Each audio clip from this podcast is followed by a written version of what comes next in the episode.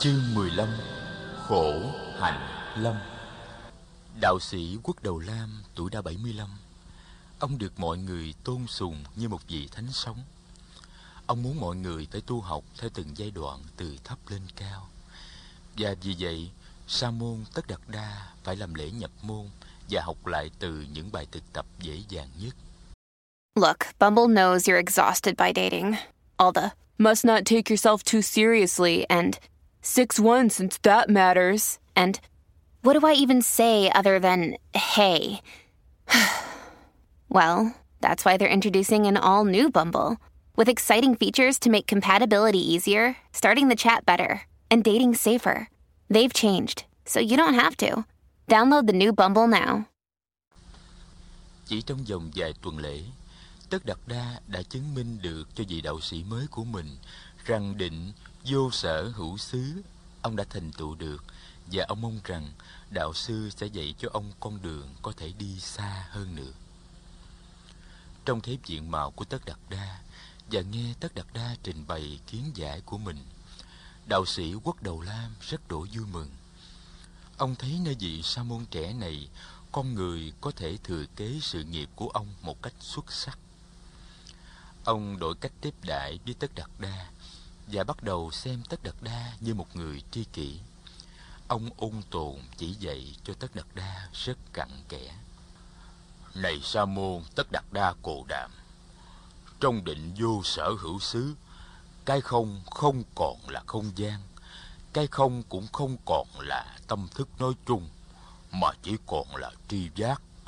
Tri giác tức là tưởng, mà còn tưởng tức là còn đối tượng của tưởng còn tri giác là còn đối tượng của tri giác. Vậy thì con đường thoát của chúng ta là vượt được tri giác. Tất đặt đa cung kính hỏi lại, thưa thầy, nếu loại bỏ tri giác thì cái gì còn lại? Không có tri giác thì có khác gì vật gỗ đá vô tri? Gỗ đá vô tri cũng không phải là không tri giác.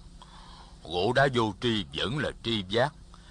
Ta phải đạt tới một trạng thái tâm lý Trong đó cả hai ý niệm về hữu tri và vô tri đều được loại trừ. Đó là trạng thái phi tưởng, phi phi tưởng. Sa môn tất đặt đa cồ đàm Ông hãy về thực hiện cho được trạng thái đó của tâm. Tất đặt đa lĩnh ý. Chỉ trong vòng 15 hôm, ông đã thực hiện được định phi tưởng, phi phi tưởng. Định này, theo Tất Đạt Đa, cho ta có cảm tưởng là ta đạt tới một cảnh giới của nhận thức vượt ra ngoài mọi nhận thức thông thường. Nhưng mỗi khi ra khỏi định, ông thấy cái nhận thức phi thường này vẫn không thay đổi gì cái tình trạng của thực tại sinh tử. Định ấy chỉ là một nơi trú ẩn mà không phải là một chìa khóa mở cửa thực tại. Khi Tất đặt Đa trở lại với đạo sư Quốc Đầu Lam, thì được ông này hết sức khen ngợi. Sau khi biết Tất đặt Đa đã thực hiện được định phi tưởng, phi phi tưởng, Quốc Đầu Lam nắm tay Tất đặt Đa. Sa môn Cù Đàm là người hành giả thông minh nhất mà tôi đã gặp từ trước đến giờ. Ngài đã đi những bước thật lớn và đi rất mau lẹ. Ngài đã đạt được cái quả vị cao nhất mà tôi đã đạt. Tôi đã già rồi và đã gần đất xa trời. Nếu Ngài ở lại đây, chúng ta sẽ cùng nhau quản lý đại chúng này và mai kia khi tôi qua đời rồi, Ngài sẽ thay tôi lãnh đạo đồ chúng. Cũng như những lần trước, Tất Đạt Đa ngỏ lời khéo léo để từ tạ. Ông biết, định phi tưởng, phi phi tưởng không phải là chìa khóa mở được cánh cửa giải thoát sinh tử. Ông phải từ giả. Nhưng trước khi từ giả, ông hết lòng cảm tạ vị thầy mới và các vị bạn đạo mới. Ai cũng tỏ vẻ quyến luyến và tiếc rằng vị sa môn đỉnh ngộ và tài năng này không ở lại với họ.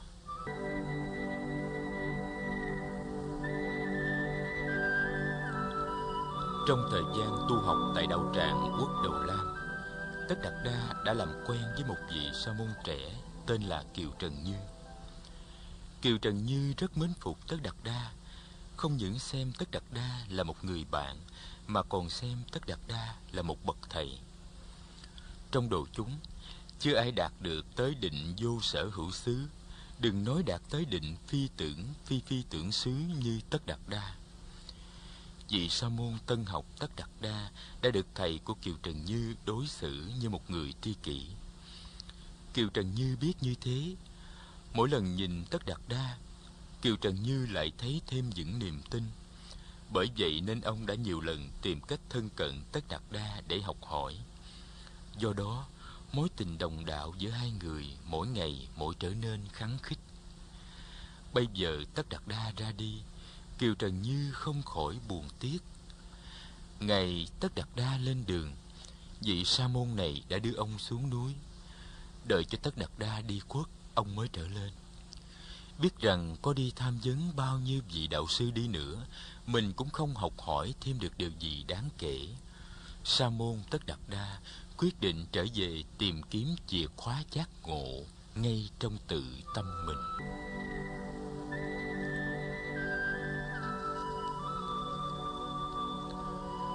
Hướng về phía tây tất đạt đa vượt qua những cánh đồng lúa những dũng bùn lầy lội những đầm nước động và những dòng suối đục ngầu lội qua sông ni liên thuyền ông đi băng qua một cánh đồng nữa thì tới ngọn núi Đơn Siri thuộc địa phận tụ lạc U Lâu Tần Loa. Ở đây có nhiều hang động, có những dốc đá treo leo, có những rặng núi hình răng cưa, có những tảng đá thật lớn, lớn bằng những túp nhà của dân nghèo trong tụ lạc. Tất Đạt Đa quyết định lưu lại đây một thời gian để thiền định, quyết tìm cho ra nẻo thoát. Ông tìm được một cái hang động khá tốt để ngồi tĩnh tọa. Ngồi trong hang, Tất Đạt Đa duyệt lại lịch trình học đạo của ông. Ông nhớ rằng ông đã từng khuyên nhủ các nhà tu khổ hạnh đừng hành hạ sát thân họ. Vì hành hạ sát thân như thế chỉ gây thêm khổ đau, trong khi cuộc đời đã có quá nhiều đau khổ rồi. Nhưng hôm nay, ông muốn xét lại điều ấy một cách kỹ lưỡng hơn. Ngồi trong hang đá, ông tự bảo Với một miếng gỗ mềm và ướt thì ta không thể nào cọ sát làm cho lửa phát sinh được thân thể ta cũng vậy nếu thân thể còn bị vật dục khống chế thì tâm ta khó có thể đạt được tới giải thoát ta hãy tìm thử cách chế ngự thân thể ta xem sao sa môn cồ đàm bắt đầu thực hành những phương pháp chế ngự thân thể có những hôm, ông tìm tới những nơi thật thanh vắng trên rừng sâu những nơi mà có người chỉ nghĩ đến thôi cũng đủ để rợn óc trên người và tóc sau gáy dựng lên để ngồi suốt đêm.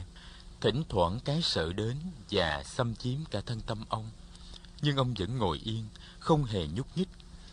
Có khi trong đêm tối đen, một con nai sột soạt tới gần. Cái sợ của ông nói với ông rằng đó là một con quỷ dạ xoa hiện đến để đoạt mạng. Nhưng ông vẫn gan lì ngồi yên không nhúc nhích.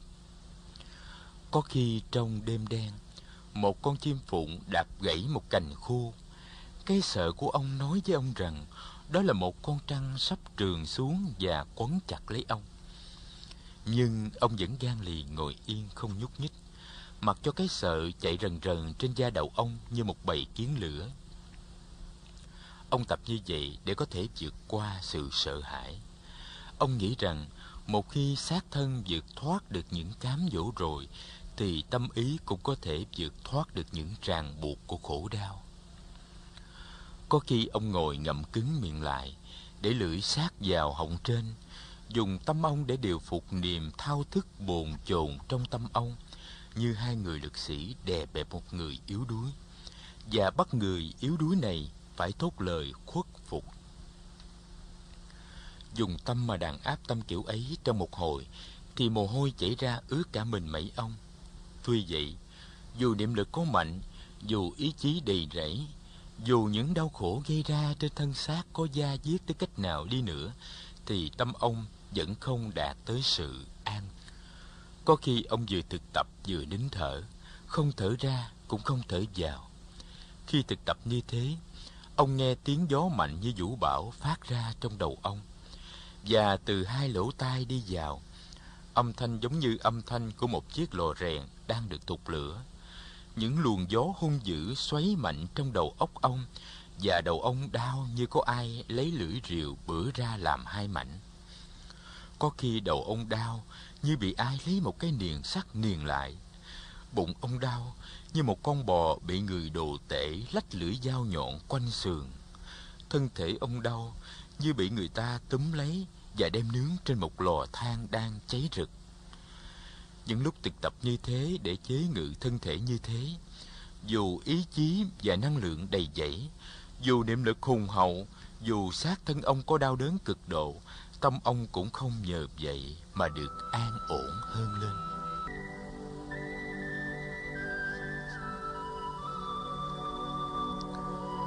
Sa môn Cù Đàm thực tập khổ hạnh như vậy trong gần sáu tháng. Trong ba tháng đầu, chỉ có một mình ông thực tập khổ hạnh trên núi. Đến tháng thứ tư, có năm vị sa môn, đệ tử của đạo sư Quốc Đầu Lam tìm tới cùng tu với ông. Sa môn Kiều Trần Như là người lãnh đạo nhóm này. Gặp lại Kiều Trần Như, Tất đặt Đa rất vui. Kiều Trần Như cho biết là một tháng sau khi Tất đặt Đa từ giả, chính Kiều Trần Như cũng đã thực hiện được định phi tưởng phi phi tưởng xứ và nghĩ rằng mình sẽ không học được gì thêm từ đạo sĩ quốc đầu lam.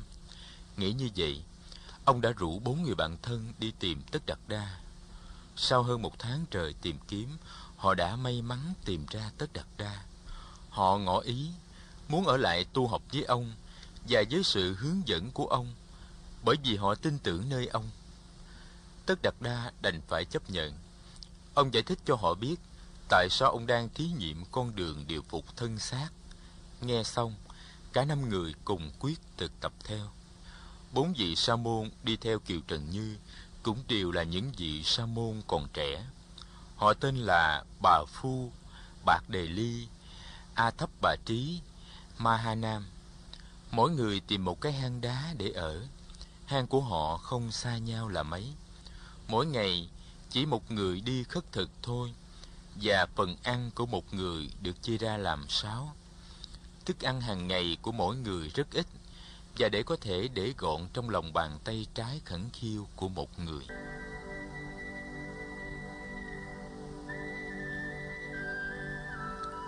Ngày tháng qua đi, thân thể cả sáu người đều hao gầy đi rất nhiều. Có những lúc Tất đặt Đa thực tập khống chế hình hài đến mức năm người bạn tu phải khiếp đảm. Họ thấy trong bất cứ pháp môn tu tập nào, họ cũng không theo kịp Tất đặt Đa. Những tháng gần đây, Tất đặt Đa bỏ luôn cả việc đi tắm dưới sông Ni Liên Thuyền. Ông bỏ luôn phần thực phẩm được chia cho ông. Có ngày, ông chỉ ăn một trái ổi thối mà ông lượm được với chân ông. Có khi, ông chỉ ăn một miếng phân bò khô trên bờ ruộng. Thân hình ông tiều tụy quá, chỉ còn da bọc lấy xương. Bao nhiêu xương sườn của ông đều lộ rõ ra, ai cũng có thể đếm được. Râu tóc ông để dài cả sáu tháng nay, ông không hề cạo. Có khi ông đưa tay lên sờ đầu và thấy tóc ông rụng xuống từng mảng, từng mảng, như là những sợi tóc ấy không còn chỗ để đứng trong da đầu ông. Cho đến một hôm đó, ngồi thiền định trong bãi tha ma dưới chân núi, Tất đặt ra bừng tỉnh, thấy được rằng con đường khổ hạnh là con đường sai lầm. Nắng đã tắt, và gió chiều nhẹ nhẹ tới, mơn trớn trên làn da ông. Đã ngồi trọn một ngày trong nắng, bây giờ Tất đặt Đa thấy làn gió mát dịu lạ thường, và ông thấy tâm hồn ông sảng khoái hơn ban ngày nhiều lắm. Ông nhận ra rằng thân và tâm là một thực thể không thể tách rời ra được và sự an lạc của thân có liên hệ tới sự an lạc của tâm. Hành hạ xác thân cũng là hành hạ tâm trí. Ông nhớ tới thời niên thiếu, hồi ông mới lên 9 tuổi, lần đầu tiên ông ngồi yên lặng với bóng mát cây hồng táo trong ngày lễ cày ruộng đầu năm. Cảm giác hồi ấy là một cảm giác an lạc, làm cho ông tỉnh táo và sáng suốt lạ thường. Ông cũng nhớ lại lúc ông ngồi tập thiền lần đầu tiên trong rừng, ngay khi xa nặc, người hầu cận của ông vừa từ giả ông. và những ngày đầu tiên khi tập thiền với đạo sư Ca Lam. Những buổi tập thiền ấy nuôi dưỡng thân tâm ông, tạo cho ông rạc rào nghị lực. Ông nhớ sau đó nghe lời đạo sĩ Ca Lam, ông phải bỏ pháp lạc trong thiền để đạt tới những trạng thái thiền định trong cõi vô sắc như không vô biên xứ, thức vô biên xứ, vô sở hữu xứ và phi tưởng, phi phi tưởng xứ. Luôn luôn tìm cách tách rời khỏi thế giới của thọ và tưởng, nghĩa là các cảm giác và tri giác. Ông tự bảo, tại sao ta phải mãi mãi nương theo truyền thống của kinh điển? Tại sao ta lại sợ hãi những an lạc do thiền định đưa tới? Những an lạc ấy không dính líu gì hết với năm loại dục lạc thường có tác dụng che lấp tâm trí. Trái lại, những an lạc ấy có thể nuôi dưỡng hình hài và tâm hồn ta để ta có thể có đủ sức mạnh mà đi xa trên con đường giác ngộ. Sa môn Cồ Đàm quyết định sẽ bồi dưỡng lại sức khỏe và sẽ sử dụng thiền duyệt làm thức ăn cho thân tâm. Ông định ngày mai sẽ đi khất thực trở lại và ông sẽ tự mình làm thầy cho mình, không muốn nương tựa vào một ai khác. Nghĩ như thế, ông ngã lưng trên một mô đất, an tâm tìm giấc ngủ. Lúc ấy, trăng mười bốn vừa lên, trời trong không một gợn mây và dòng ngân hà hiện ra rất rõ.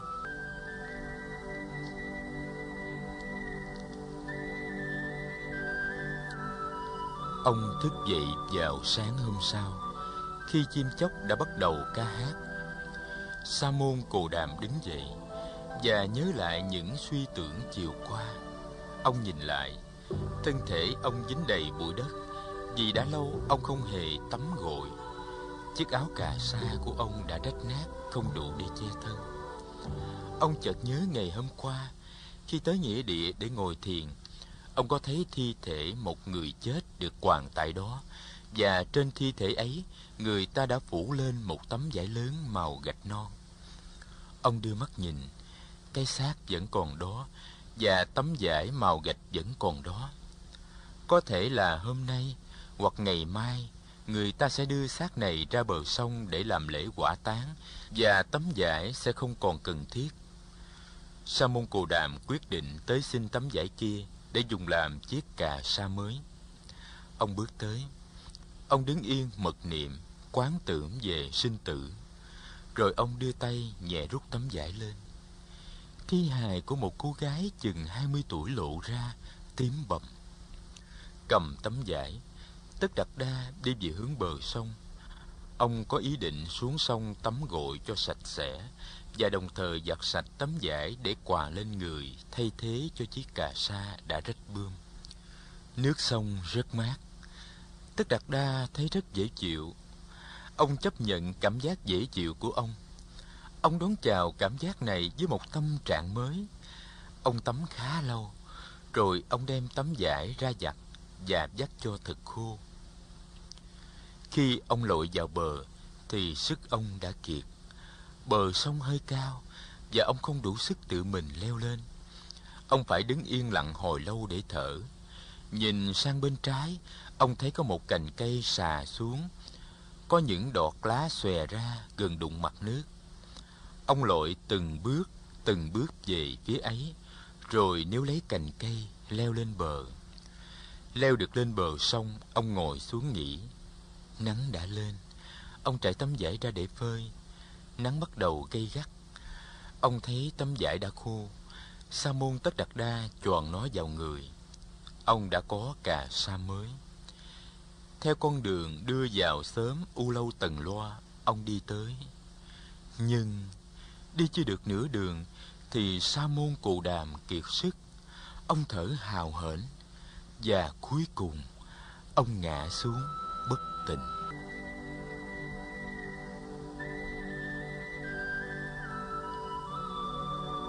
ông nằm bất tỉnh như vậy một hồi lâu, thì có một cô bé trong xóm đi tới. Cô bé chừng 13 tuổi. Tu và đa được mẹ giao phó đem sữa, bánh và đề hồ vào khu rừng bên sông để cúng cho thần linh.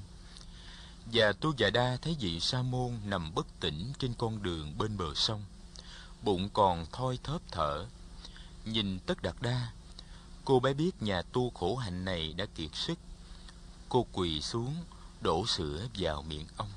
Khi những giọt sữa ngon ngọt thấm được vào lưỡi và cổ họng, Tất Đạt Đa đáp ứng ngay. Ông chấp nhận cảm giác dễ chịu do sữa tạo nên và chậm chậm uống hết bát sữa. Chỉ trong vòng mấy mươi hơi thở sau đó, ông tỉnh táo hẳn và ngồi dậy được. Ông ra hiệu cho Tu Già Đa rót thêm cho ông một bát sữa thứ hai. Những bát sữa phục hồi được sức lực của ông rất mau chóng. Tất Đạt Đa quyết định bỏ hang động nơi ông tu khổ hạnh và dời về khu rừng êm mát bên bờ sông để hành đạo. Ông ăn uống trở lại bình thường. Có khi Tu Già Đa đem thức ăn vào rừng để cúng dường. Có khi ông cầm bát đi vào làng để khất thực. Mỗi buổi chiều, ông đều có xuống tắm ở sông Ni Liên Thuyền. Mỗi ngày, ông đều có đi thiền hành bên bờ sông. Thì giờ còn lại, ông dành cho việc thiền tọa. Tự mình tìm kiếm con đường, buông bỏ mọi uy quyền của truyền thống và kinh điển. Tất Đạt Đa trở về sử dụng tất cả những kinh nghiệm thành bại của chính ông. Ông không còn e ngại gì nữa về sự sử dụng thiền duyệt để nuôi dưỡng thân tâm. Mức độ an lạc của ông tăng tiến hàng ngày. Không tìm cách xa lìa và trốn tránh cảm giác cùng với tri giác. Ông bắt đầu duy trì chánh niệm trên cảm giác và tri giác. Ông dùng định lực quán chiếu vào cảm giác và tri giác cùng với những đối tượng của chúng. Một hơi thở, một tiếng chim kêu, một tờ lá, một tia nắng mặt trời. Tất cả, tất cả đều có thể trở thành đối tượng của công trình quán chiếu. Rời bỏ ý định thoát ly thế giới hiện tượng, ông trở về để có mặt sâu sắc trong thế giới hiện tượng. Ông bắt đầu thấy rằng chìa khóa của sự giải thoát nằm ngay trong từng hơi thở, từng bước chân hoặc từng hạt sỏi bên đường. Ông thấy rằng thế giới hiện tượng và thế giới bản thể là một. Sa môn cù Đàm đi từ sự quán chiếu cơ thể qua sự quán chiếu cảm giác, rồi đi từ sự quán chiếu cảm giác sang sự quán chiếu tri giác cùng những hiện tượng sinh diệt khác của tâm ý. Cuối cùng, ông tìm thấy tính cách bất nhị của thân tâm. Thân thể không còn một thực tại riêng biệt nữa. Mỗi sợi tóc cũng là tâm.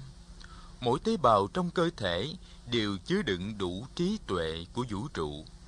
Và hành giả chỉ cần nhìn sâu vào một hạt bụi, chân tướng của vũ trụ cũng phải hiện nguyên hình trước ánh sáng quán chiếu của hành giả. Chân tướng của hạt bụi chính là vũ trụ và ngoài hạt bụi, vũ trụ không thể nào có mặt.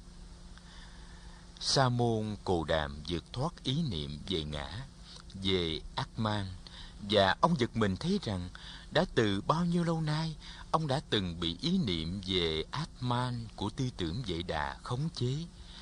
Thực tướng của dạng hữu là vô ngã và Anatman, một từ ngữ không phải để chỉ định một vật thể mà là một lưỡi búa tầm xét đập tan xiềng xích của sự cố chấp. Nắm lấy nguyên tắc vô ngã, Tất đặt Đa như vị tướng lãnh có lưỡi gươm thần trong tay, đi vào trận địa của thiền quán như đi vào chỗ không người. Dưới gốc cây cổ thụ, ngày cũng như đêm, ông đạt tới những cái thấy tóe sáng như sấm sét trên thái không.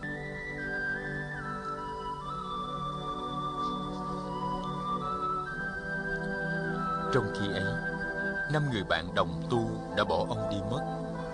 Họ từng thấy ông thọ lãnh thức cúng dường bên bờ sông. Họ đã thấy ông cười nói với một cô bé, uống sữa, ăn cơm và mang bát vào làng khất thực. Kiều Trần Như đã nói với các bạn. Tất Đạt Đa không còn là kẻ mà ta có thể trông cậy. Tất Đạt Đa đã nửa chừng bỏ dở công phu tu hành. Tất Đạt Đa bây giờ chỉ lo bổ dưỡng xác thân và tìm sống những ngày nhàn hạ. Chúng ta hãy bỏ Tất Đạt Đa và tìm nơi khác tu hành. Ta cũng không cần tiếp tục tu theo phương pháp mà Tất Đạt Đa đã đề nghị mấy tháng về trước nữa. Chỉ khi năm người đã bỏ đi rồi, sa môn cồ đàm mới nhận thấy sự vắng mặt của họ. Được khích lệ bởi cái nhìn mới tất Đạt đa đã để hết thì giờ vào việc tu hành thiền định mà chưa có dịp nào đi giải thích với các bạn đồng tu. Ông tự nhủ các bạn hiểu lầm ta nhưng ta không cần lo tới việc minh quan ta hãy dốc lòng tìm cho ra đạo, rồi sau đó ta sẽ đi tìm họ và giúp cho họ. Nghĩ như thế, ông trở về với công phu thiền quán hàng ngày của chính trong những ngày mà ông đạt tới những tiến bộ lớn trên con đường tầm đạo, thì chú bé chăn trâu cát tường tìm tới. Ông đã vui vẻ nhận những nắm cỏ tươi của chú bé 11 tuổi dân cúng. Tuy tu già đa, cát tường và bạn bè của các em là những đứa bé. Tất đặt đa cũng có thể chia